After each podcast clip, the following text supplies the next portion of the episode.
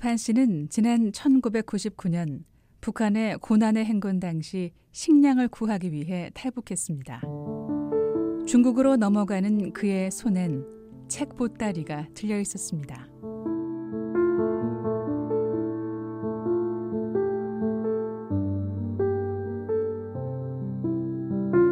이렇게 서 중국에서 좀 이렇게 과외해서 좀 돈 벌지 않을까 생각했거든요. 그러니까 뭐 나가 나가면 아예 못 나오는 거잖아요.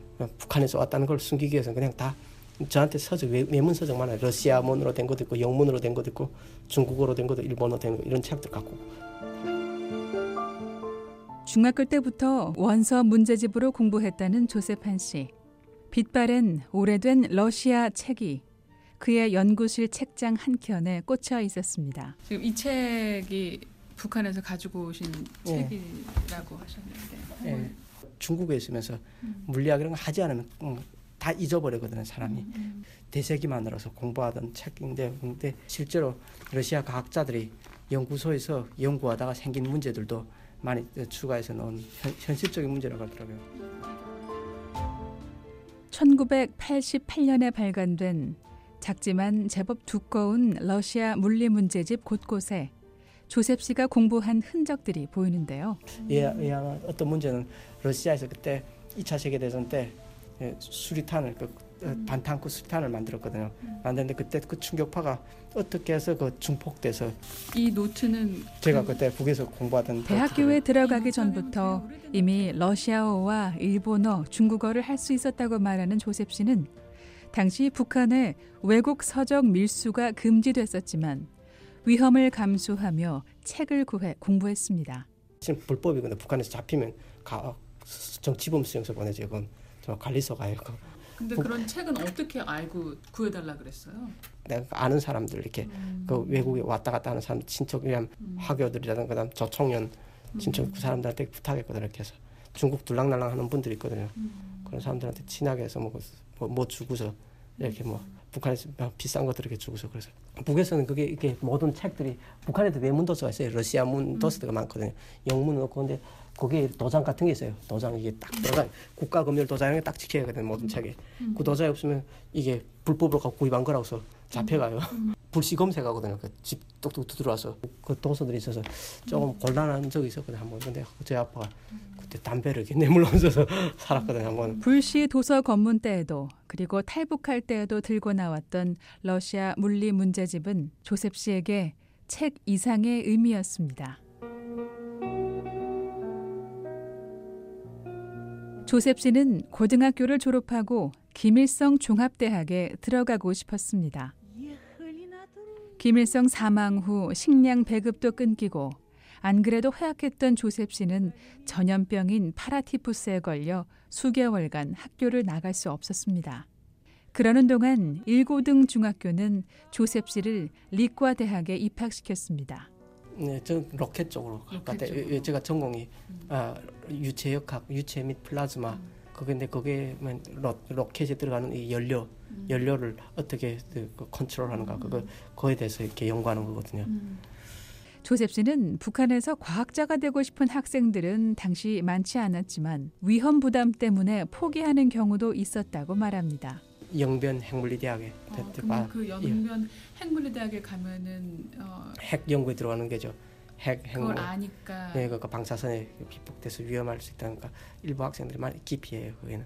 음. 근데 그니까 실제로 그러니까 유명한 과학자들은 그렇게 방사선이 노출된 데서 그런 데서 일 안 하죠. 음. 왜냐하면 그 사람들이 북한에서도 귀한 자원이니까 예 그러니까 그 사람들 보호하는데 근데 문제는 조금 그러니까 학, 자들도 레벨이 있잖아요 이렇게 조금 아래급 이, 이, 필드에서 일하는 사람들은 그런 데서 일하는 피폭당해서 엄청 위험하죠 음. 위험하고서 뭐 오래 못 살고 음. 그래서 막 병 나서 음. 돌아가시고 그러죠 그렇지만은 박사님은 조셉 씨는 로켓에 들어가는 연료에 관한 공부를 했기 때문에 이런 두려움이나 고민은 없었습니다.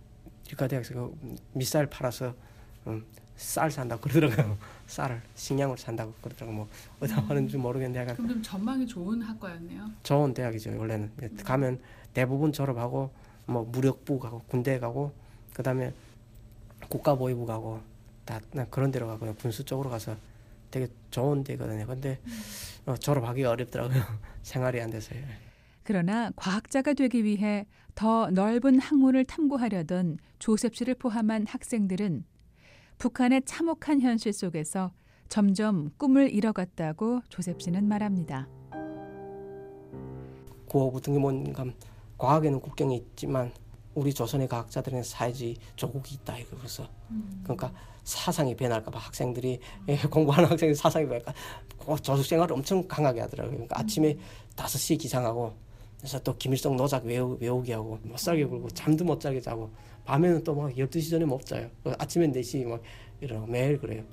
쉬는 날에는 뭐 할 일이 없을까 뭐 해치를 그때 3개월 동안에 해치를 이 벽 해치를 세 번인가 했어요. 회칠. 예, 벽 해치. 그러니까 학생들이 어디 시간이 남아서 하면 뭐 다른 생각, 잡생각을 한다고 음. 계속 이렇게 돌리는 거예요. 막 원래는 그러지 않았던 학교였는데 당시 어지러운 국민 정서를 죄기 위해 북한 당국은 청년들이 다른 생각을 못하도록 각종 노동 과업 달성에 동원시켰다고 증언했습니다. 수업 생활을 강하게 한 것 같더라고요. 음, 어떻게 공부를 학문을 좀 펼치고자 했는데 했는데 그게 너무 그게 심하니까 음, 공부를 할 시간이 없더라고요. 졸리고 수업 시간에 졸리니까 배운 게 하나도 없어요. 대학 가서는. 어, 그래서 하여간 실망을 많이 하셨겠네요. 예, 그렇죠. 제가 이거 대학에 오면 그때 리서치라고 뭔가를 좀 에, 보람된 걸 할 수 있겠다 생각했는데 그래서 그냥 내려왔죠. 내려와서 시골에 와서 그래서 거기서 또 더 어려워져서 그때 식량 사저였어서 결정적인 문제는 식량을 집에서 가져와야 했어요. 아, 근데 저희 집이 가난해서 식량을 집에서 먹을 것도 없는데 제가 식량을 가져가서 집에서 학교로 식량을 가져와야 했었지만 여의치 않았습니다. 그런데 13명이 자요. 유만한 방에. 예, 여 13명, 14명 막 그렇게 자.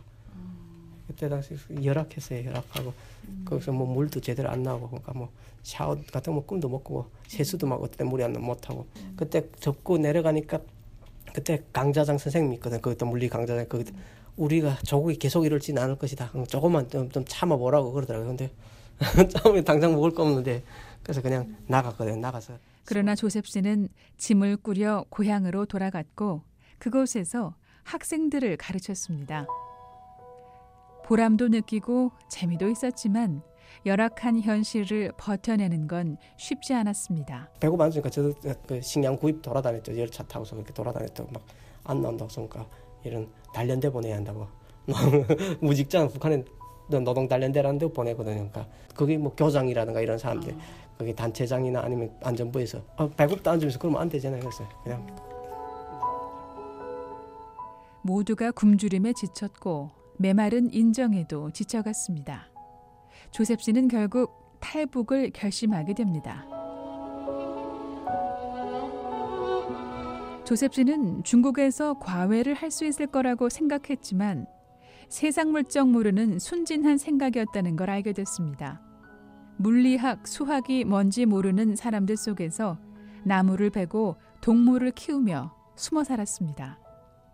여기저기 떠돌아다니던 조셉 씨는 기독교 단체를 만나게 됐고 2년 동안 그곳에서 숨어 살았습니다. 북한의 과학자로 성공하고 싶었던 조셉 한 씨. 돌아보니 조셉 씨는 손에서 책을 놔본 적이 없습니다.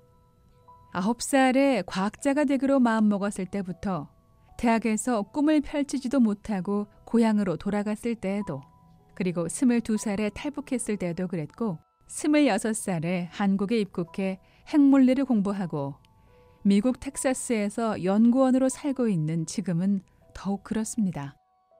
조셉 씨의 학문에 대한 순수한 열정은 변한 적이 없었습니다. VOA 뉴스 장량입니다.